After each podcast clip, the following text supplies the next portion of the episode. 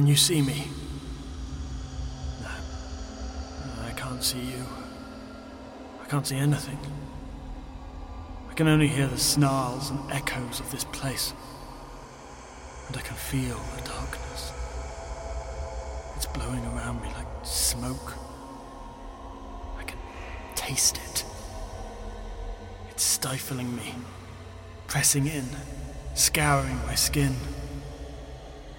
It's a threat. The constricting coils of some night black snake. I don't know what it wants.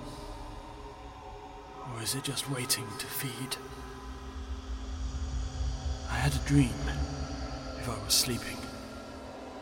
A story that came to me through the dark. A story of people and places I didn't know. A story I lived just briefly, taking me out of this place. Let me tell you.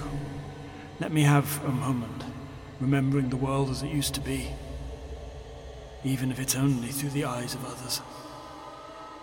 Oh, right. Okay. I'll tell you the story. Dark Figments.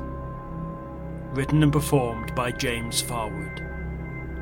Episode 1 The Man in the Lane.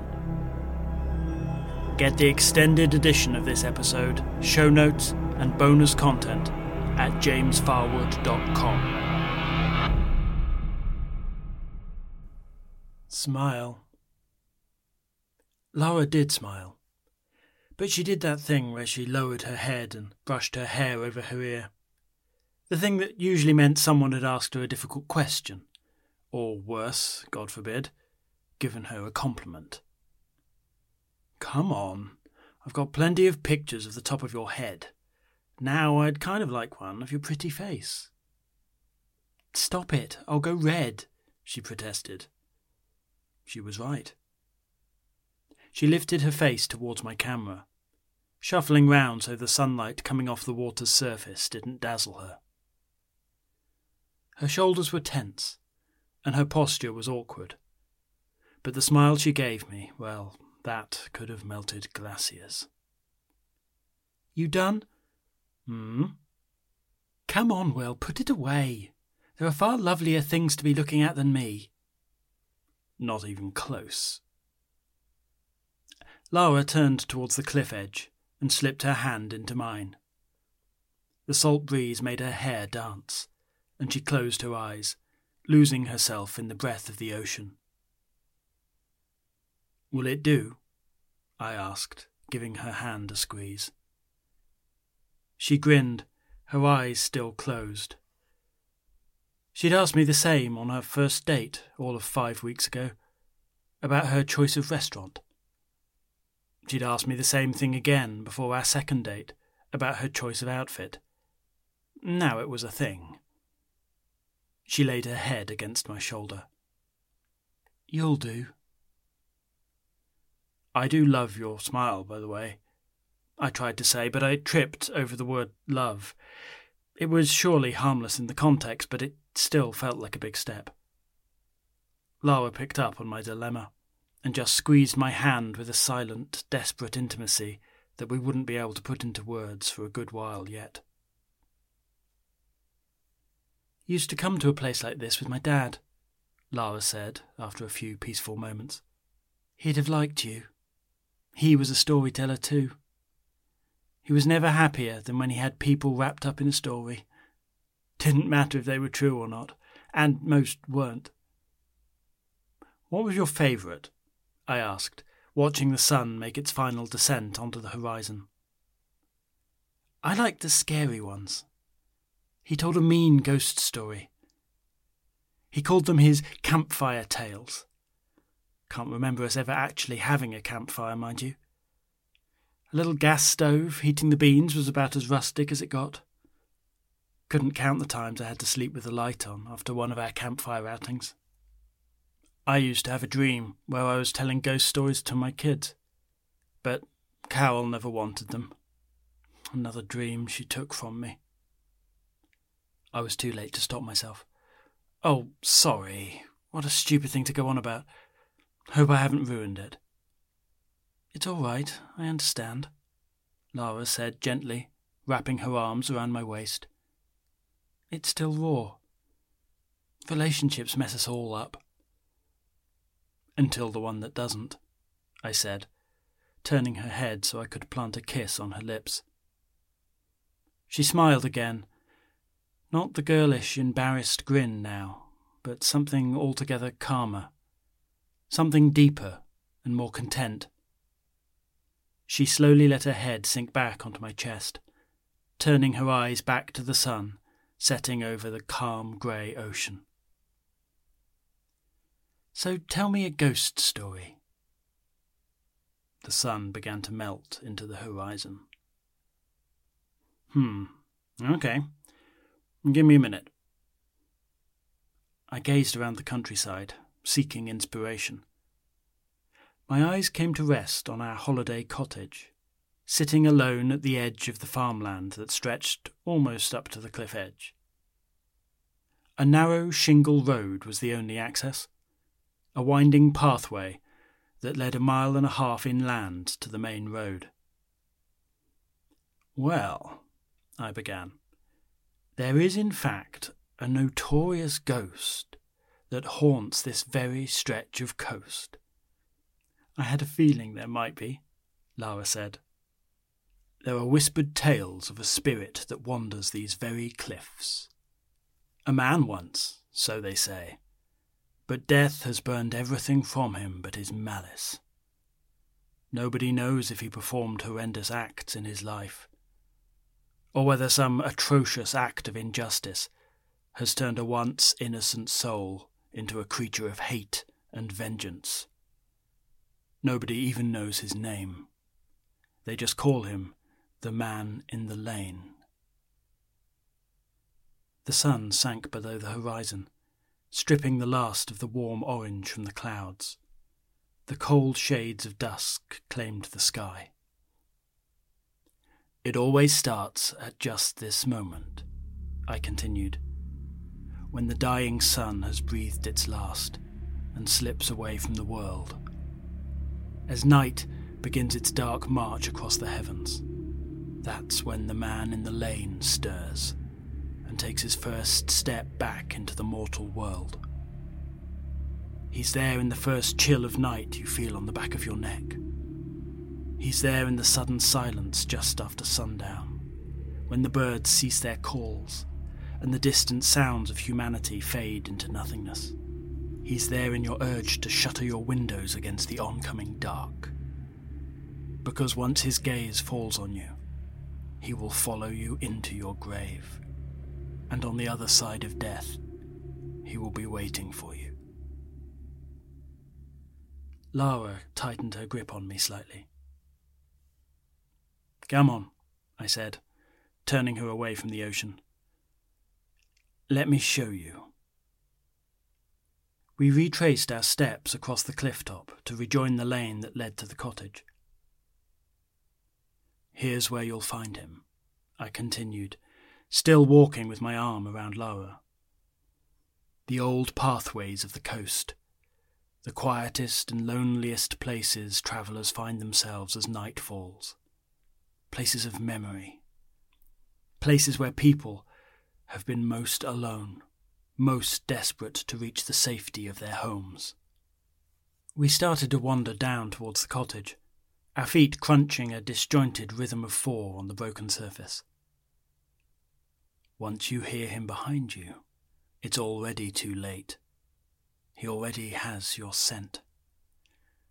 You feel the prickle on the back of your neck that tells you that something is close behind. You fight the primal urge to start running, telling yourself it's just your imagination acting out in the darkness those footsteps behind you can't be real. The feel of unfriendly eyes on you is just the normal wariness of the night. Everything will be fine just as soon as you get back to the light of home. Our footsteps continued their discordant patter. One, two, three, four. One, two, three, four. And so you reach home, locking the door behind you to calm what you hope is mere paranoia. And in the light of your living room, you start to feel better. The night is locked outside and you're safe. You watch some TV, read a book, call up a friend. Everything is normal again. Time passes. You eventually catch your head dropping as you skirt the edges of sleep. So you turn off the lights and head upstairs. Funny, you could have sworn you'd closed all the windows just before you left the house. But the one by the stairs is open, just a crack. You don't think anything of it. Just close it up and carry on to bed. You brush your teeth, sit reading for a while, and then, just as you reach over to turn off your bedside lamp, you hear a sound. Or at least you think you do. A soft rustle. A footstep on the carpet, maybe. No, of course not. You click off the light. The room goes dark, with only a shaft of moonlight coming through the gap in the curtains. But right there, you've made your mistake. You've let the night inside. You hear the faintest of sounds, a creak, as metal hinges move against each other. In the blackness of the far side of your bedroom, you swear something is moving. You stare hard into the dark. The creaking has stopped. But you're certain you didn't leave that wardrobe door open and into the square of moonlight on the floor, just beyond the foot of your bed, suddenly steps a man. The wardrobe? Oh no! Lara said, pulling away from me, grinning. Seriously, the wardrobe? She playfully slapped at my chest. And never show the monster. You know better. I broke into a wide smile. Nah, all right, I kind of ran out of steam at the end there. Lara settled back into my arms. The rest was actually all right, she said reluctantly. Come back to me when you've got an ending. We dined on lamb chops in the semi rural splendour of the living room. I had claimed, not entirely untruthfully, that I had achieved a degree of renown for my chops, which I then proceeded to burn. Only slightly, but enough to get me annoyed with myself. Lara didn't mention it, so I did, apologetically. She simply replied, They're perfect, and gave me a gentle kiss on the corner of my mouth that made my stomach flutter. And she was as good as her word, eating with an excellent show of gusto until her plate was clean. After the chops, and the cherry Garcia, and the coffee, and the wine, we lay defeated, lost amidst the immense plush cushions of the sofa my head resting on Lara's chest, her fingers softly twisting strands of my hair. You know, you breathe really sweetly, I said. I didn't move my head to see her face, but I knew the inquisitive expression she was wearing, the one that furrowed her brow ever so slightly as she tilted her head to the left. With every out breath, I continued, there's this little there, you hear? This little musical note makes it sound like you're getting ready to burst into an aria. Lara chuckled, her chest moving against my head. Oh, I promise you that is something you do not want to happen. Do you find it relaxing? I asked, closing my eyes. What? Listening to our breathing.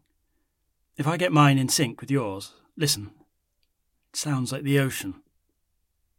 Out in the darkness, I could just make out the gentle breath of the actual ocean, shadowy waves sighing up against the sightless shore. There had been a subtle change in Lara's silence. Suddenly I felt tense. You okay? I asked. I started to sit up, but Lara's hands gently guided my head back down to her chest. Yes, yes, sorry. Triggers. Triggers? She sighed. Paul used to. She started but broke off, uncertain. It used to make Paul angry. I know I breathe loudly sometimes. I, I sigh and things. I try to control it, but sometimes I don't notice. There's nothing in the slightest bit annoying about your breathing, I said, taking her hand and pressing it to my lips. Everything used to make Paul angry. Yeah, Lara said, so softly I could barely hear it. Sorry, I'm a bit out of practice at being charming.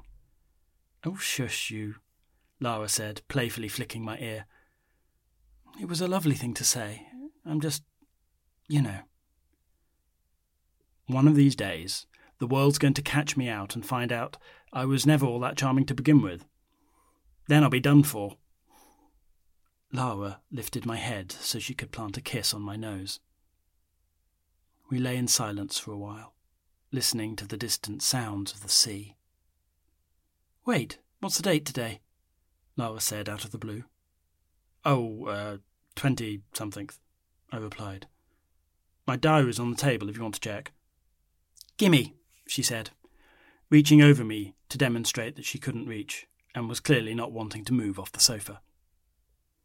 I stretched out and got my fingertips on the edge of the book, dragging it inch by inch towards the edge of the table. As soon as it was in range of Lara's outstretched hand, she snatched it up. Twenty sixth, she said, flicking through the pages. Annabel Hall tomorrow. Is she my replacement? she asked, pouting unconvincingly. You know, your jealousy is really very sweet, I answered, but this particular lady is like three hundred and fifty years old. It's an old manor, an English heritage place, not far away. Crumbly walls, old paintings, cream teas. Thought it might be fun to drive out there tomorrow. Well, I do love crumbly paintings, Lara said, smiling at me as she shifted her body against mine to let her place a lingering kiss on my lips. And tonight's the 26th, so let's go see the show. Suddenly energetic, she pushed herself up off the sofa, clambered over me with little elegance, and dashed for the door. What? What show? What is this mysterious thing of which you speak? I called after her. Best night to see the meteor shower, she said, disappearing out into the hall. We should have an absolutely perfect view out on the hill. There are no street lights around for miles and miles. I struggled to climb out of the pile of plush cushions, and ended up having to pull myself up using the table. By the time I got to the hall, Lara had donned her boots and was rushing out of the front door. Come on, race you, she beamed, leaving the door open behind her as she disappeared into the dark of the garden. Feeling sluggish from the meal and the flop on the sofa, I trundled to the kitchen and ferreted around for my walking boots. By the time I pulled the front door closed behind me, Lara was already out of sight beyond the trees that flanked the lane. I hurried across the lawn and hopped the stile. On the hill, away from the orange smeared skies of civilization, the moon was dazzling, casting its lifeless light over the landscape. Apart from the relentless breath of the ocean at the foot of the cliffs, there was silence. It lay thickly on the land, oppressive and stifling.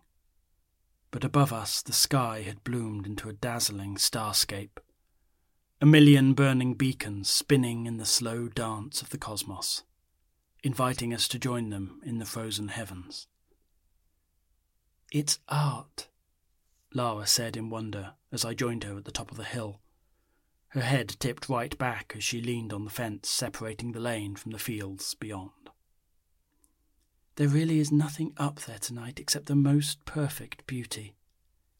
Just look at it and I did. I climbed the fence, and we stood back to back, watching the sky for the first signs that the real show had started. And when it did, when the pin sharp streaks of white began slicing through the night, Lara's hand found mine through the fence, and we weaved our fingers together.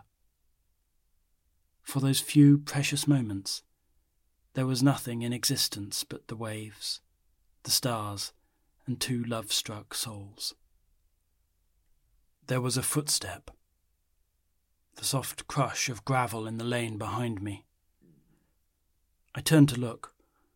Lara was still gazing straight up into the sky. The lane was dark and empty. But my eyes were drawn to the bend just a little further up, where it turned away from the hill and disappeared behind thick hedges. There was something moving just behind that furthest edge. But it was only leaves swaying in the night air. It was so dark in the shadows that the hedge and the leaves and the gravel all melted into a grainy flatness my eyes couldn't make sense of. Lara squeezed my hand and gave a little gasp. I followed her gaze upwards and caught the end of a bright barrage of shooting stars. Oh, look! Lara breathed in a voice so quiet it sounded like she was murmuring in her sleep. There was another footstep in the gravel.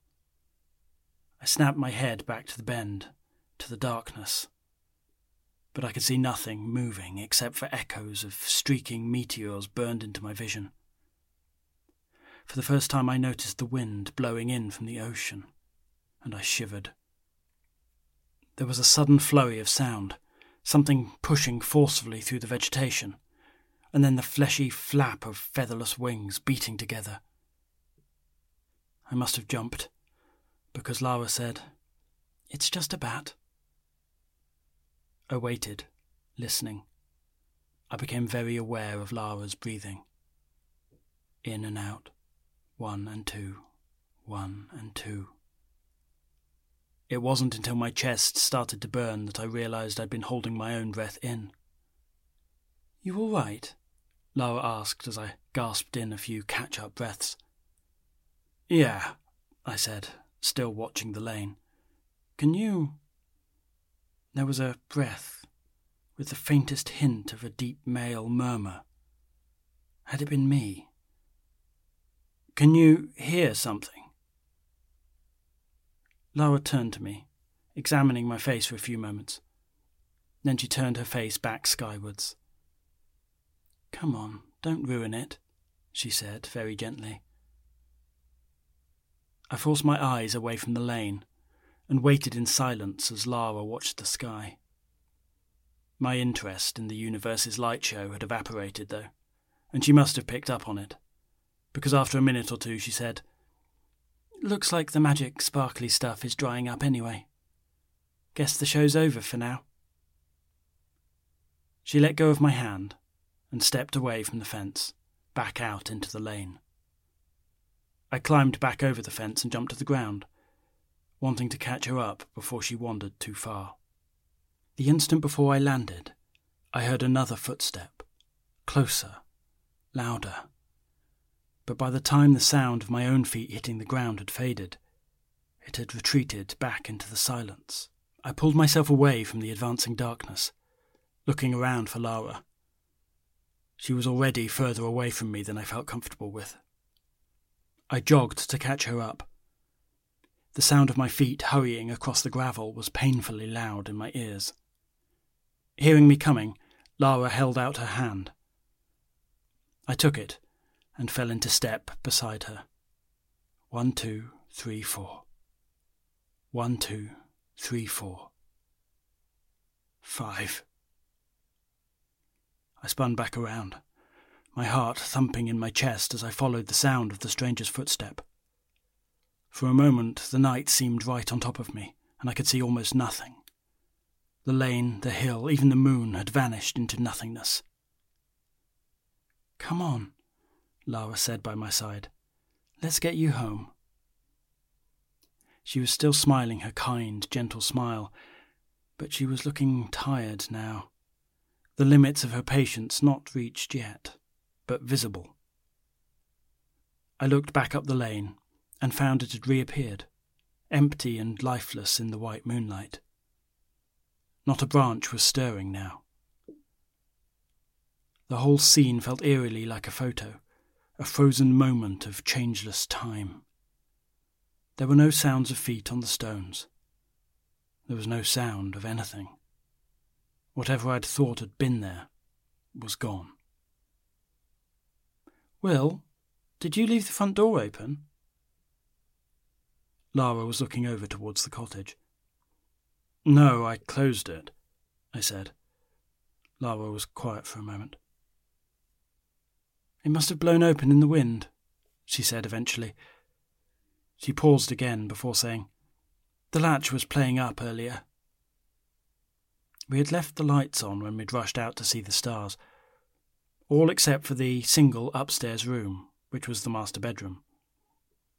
My eyes scanned the windows one by one, searching for any movement inside, finding none. But in the darkness of the bedroom was that a deeper shadow, a purer shade of black hanging motionless in the window. I stared at the shape, not even blinking daring it to move, to prove its existence. Will, Lara called, drawing my attention away. She was already back at the front door. It's all right. Come on in. I took a few steps towards the door, returning my eyes to the bedroom window. The shadow was still there, still motionless, and although I could see nothing but impenetrable darkness, I felt eyes on me. The dizzying tingle of adrenaline began spreading up my back. That deepest, most primal of urges. Two hundred million years of evolutionary instinct screaming for me to run. The bedroom light flicked on, briefly dazzling me. There was no figure standing in the window. There was no man sized piece of furniture there either. There was nothing. The shadow had evaporated. I re entered the cottage, a low dread slowing my steps. Lara was already bustling around upstairs. The sitting room seemed unnaturally still and quiet. A frozen moment, an illusion that could rip apart at any minute. Coming up? Lara called from upstairs, her voice sounding jarringly loud in the heavy silence. Yes, I replied, much quieter not wanting to disturb the brittle mask of normality in the cottage. Lara called down, reminding me to lock the front door, and I fought back the urge to tell her to keep quiet. I pulled the two bolts across and turned the key in the old heavy lock. I took the key out and placed it in the dish on the sideboard where it had been when I'd first come to the property. I reached around the sitting room door and flicked off the lights. As I did so, I felt a shiver run up the back of my neck, and I knew with a cold certainty that someone was behind me. I froze in the doorway, my hand still on the light switch, the skin up my arms prickling. I was holding my breath, but I could still hear breathing. Time stalled. I don't know how many breaths I counted before they suddenly stopped. The silence that followed was worse. Ever so slowly, I started to turn my head. The hallway was dark, the only light coming through from the kitchen at the far end. There was no one there. I took three steps forward. The kitchen door swung slowly closed on its hinges, shutting out the light. I placed my palm on the door, stopping its motion and as I did so, the lights in the kitchen went out. I tried to control my breathing, but couldn't. My shallow, uneven breaths had that strange offbeat echo again, as though a second pair of lungs were imperfectly imitating my own. I pushed against the door, and it swung open with the sharp creak of old metal moving against metal. The darkness of the kitchen opened up before me black shapes framing the blue night outside. Something moved across in front of the window, a shadow moving fast and deliberately. My hand flew to the light switch and flicked it, the old metal switch stiffly relenting. I half expected it not to work, but the lights flared into life. My eyes took a few seconds to adjust, but I could see there was nobody in the kitchen only my own reflection in the glass of the window. The back door was hanging open. And the chill air coming through it made the inside door swing back against my hand. I walked quickly across the kitchen and pulled the back door closed, then locked it and placed the key on the side. I looked around the room and something made me pick the key up again and put it in my pocket. I went back into the hall and turned the kitchen light off behind me. The feeling of being watched had mostly gone, the silence around me less oppressive. The wind and my reflection was that all it had been? The darkness seemed to tighten around me, and there was a loud thump from upstairs, the sound of something heavy hitting the floorboards. I hurried into the dark stairwell, but halfway up, the stair under my foot shifted, the wood letting out a loud creak that froze me to the spot. I stared up at the bedroom door, wanting to call out to Lara but fearing to reveal myself. I watched the light leaking out from under the door, watching the subtle shadows change as someone moved on the far side. The handle began to turn. My hands gripped tightly onto the banisters. Lara pulled the door open, and I stepped forward into the light cast from the room. She gave a little startled shriek, then started to giggle. God, Will, you made me jump. She placed her hand against her chest. What are you doing down there in the dark? You can't cheat an ending to your story by jumping out at me, you know. You have to try harder than that. Sorry, I said, meaning it.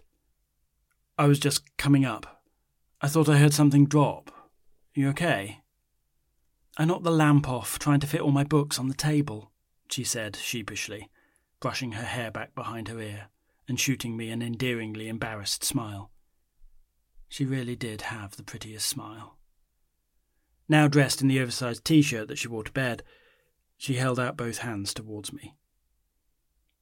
Coming to bed? she asked. For that one sweet moment, everything felt safe. Everything felt all right. I was awake, but I didn't remember falling asleep. It was still night, though the moon had long passed overhead, and there was no light to breach the shadows of the bedroom. I felt uneasy down to my stomach, and immediately wished I'd slept through until morning. There was no life at all in the world. No wind moving the curtains, no clanking of the cottage's old plumbing as it cooled in the night air. Even the ocean seemed to be holding its breath, the distant waves hushed beyond my ability to hear. I rolled onto my side, wanting to just be asleep again, asleep until my fears were made laughable by the light of day. There's a reason we're afraid of the dark, I told myself. A nice, rational bedtime story to help me back to sleep. We just don't like not knowing what's going on, just out of sight. Evolutionary instinct to stay safe, that's all. And I was safe. The middle stair creaked. There was a moment of complete silence, then the stair creaked again as the weight was taken off it. Something was moving in the stairwell. I turned towards Lara to make sure it wasn't her that she hadn't got up in the night. Her face was right up against mine, eyes open but vacant, mouth contorted into a mockery of a smile. My chest seized up and I reached out to touch her, but even in the gloom I could see enough to know. Her skin was cool, the memory of life already fading from her. I jerked away, my legs scrambling hopelessly under the thick duvet. As I yanked at the fabric, it pulled Lara's body forwards, and her face, with that sickly, dead smile, rolled towards mine. I cried out and kicked myself backwards off the edge of the bed onto the floor. Her lifeless eyes stared down at me, and for a moment I was frozen to the spot, muscles tensed so hard they wouldn't move. The old hinges of the bedroom door began to grate against each other. Instinct taking over, my legs shoved me into a stumbling run towards the bathroom, not looking towards the bedroom door as I passed it. I shoved the bathroom door closed behind me and felt for the lock below the handle. but the key wasn't in the door. I was flicking the light switch up and down without any effect when I heard a single, raspy breath from the other side of the door. I backed away until I hit the sink and couldn't back away any further, unable to see the door or anything else in the windowless bathroom. The handle rattled. Then there was a soft click as the catch pulled back. A desperate idea came to me, and I turned towards the sink, feeling up the wall for the cord that turned on the light over the mirror. Expecting nothing, I yanked it hard. The light flickered on as the cord came away in my hand. In the mirror, the door behind me was open. Underneath my reflection, a word had been smeared onto the glass in red block capitals. Next. I spun back around. The dim light being cast out into the bedroom lit only a wall, a slab of carpet, and the head of the bed where Lara's white, grinning face stared out towards me.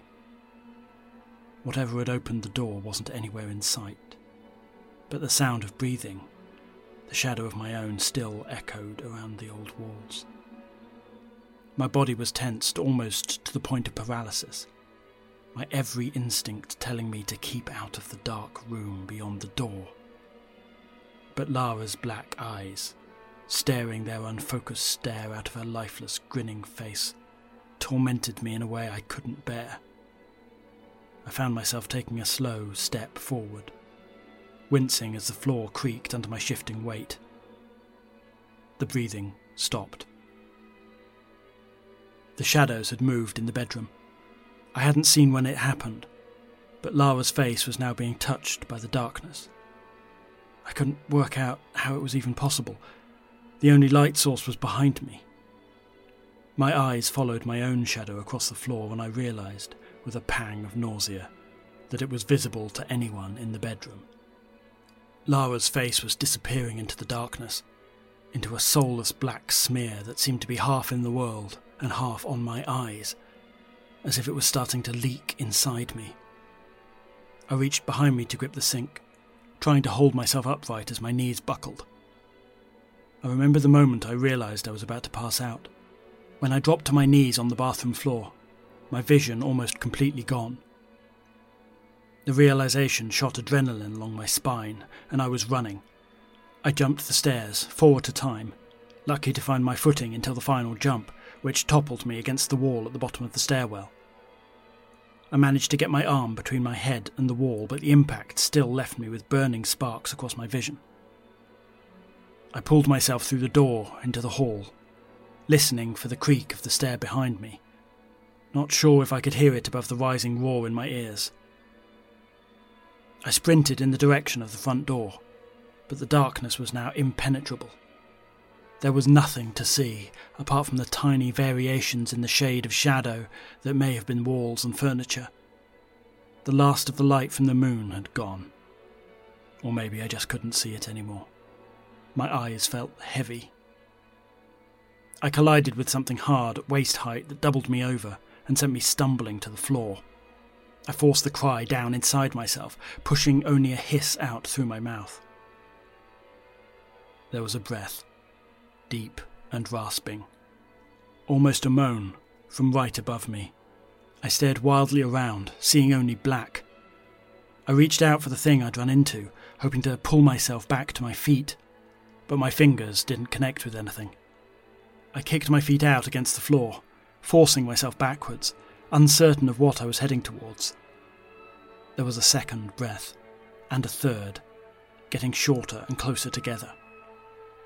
I could now hear solid footsteps falling on a stone floor, just a few feet in front of me. It wasn't making sense. But as soon as I noticed it, the carpeted floor of the hallway changed under me to cold, hard flagstones. Where the hell was I? The footsteps grew closer, the breathing getting faster, more furious.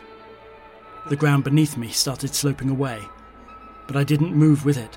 My hands were gripping at nothing, but I wasn't falling. My feet stopped getting purchase on the stone. I couldn't tell if I was moving or not. There was only the breathing, the blackness, and me. I started to scream. There was no sound. Breath fell on my face.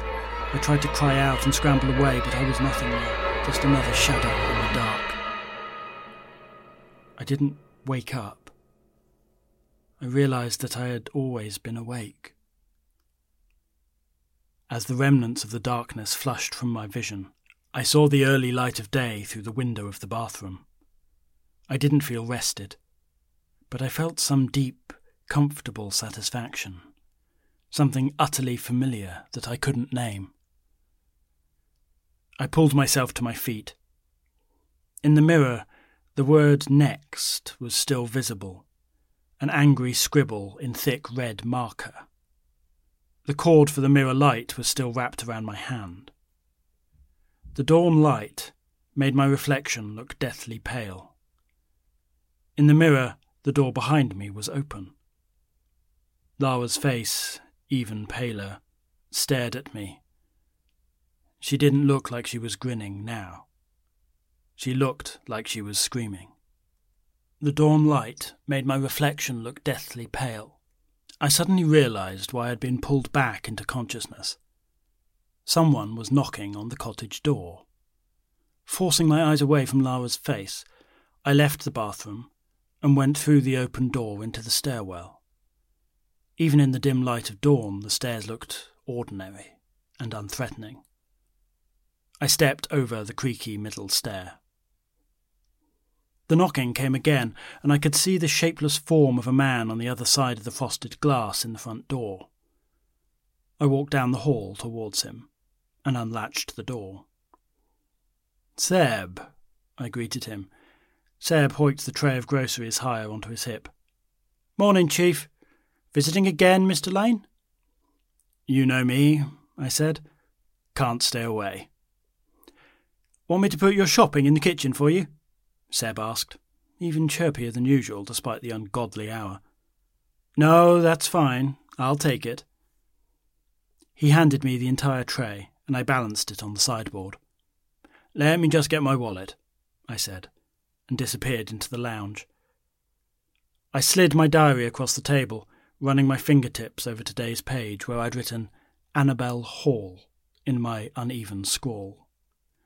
Hope I didn't wake you and your good lady, Seb was saying from the doorway. I took two twenties out of my wallet and returned to him. No, don't worry. It's just me at the moment. I saw Seb eyeing the conspicuous double portions in my order. Annabel's coming up this afternoon, I added. Say no more, Chief, say no more, Seb said cheerfully, giving me what he thought passed for a conspiratorial wink. Oh, nearly forgot to say, I saw your car keys. They were still in the lock of your boot, so I grabbed them for you. I felt a sudden anxious pang as Seb handed my keys to me. I moved past him, ignoring the sharp stones on the driveway that dug into my bare feet. I unlocked the boot and swung it open just enough to see inside. I breathed. Under the cover, I could see the handle of a shovel and two large rolls of plastic sheeting. Everything okay? Seb was calling from the front door. I closed the boot again. Yes, I said, turning back to him. Everything's just where I left it. Well, that's good, Seb continued. I mean, we hardly ever get crime out here, but you never know. When I see a key in a lock, I've got to ask myself, did someone take a peek? You know, just because it was there. Because some people. Thank you, Seb. I cut him off. My eyes drifted up to the window of the bedroom. But I should get moving. I need to clear up before my guest arrives. Seb winked again. Hey, hey, guest, is it? I know, I know, a man's got his priorities right. I shall leave you to it, Squire. Hope your lady guest enjoys her stay. Thank you, Seb, I said again, closing the door behind me and listening as Seb crunched back across the drive to his van and drove the sputtering thing back up the lane. I fished my phone out of the drawer in the sideboard and turned it on. Annabel had sent me a message last night. It said, Can't wait. Need me to bring anything. I sent back, Just yourself. I walked back up the stairs, stretching the stiffness out of my back. The bathroom floor had done it no favours. I cast another glance at Lara's greying face and went into the bathroom. I looked at the word next scrawled on the mirror and started to wipe it off with a flannel. I'm working on it, I said to myself. I opened the cupboard and took out my diazepam. The anxiety had largely faded now, but last night's attack had been my worst in months. The medication would get me calm again. My phone beeped. Annabel was up early. Her message said, So excited. I smiled and swallowed two tablets. Because Lara, sweet, trusting Lara, had been right. You never show the monster.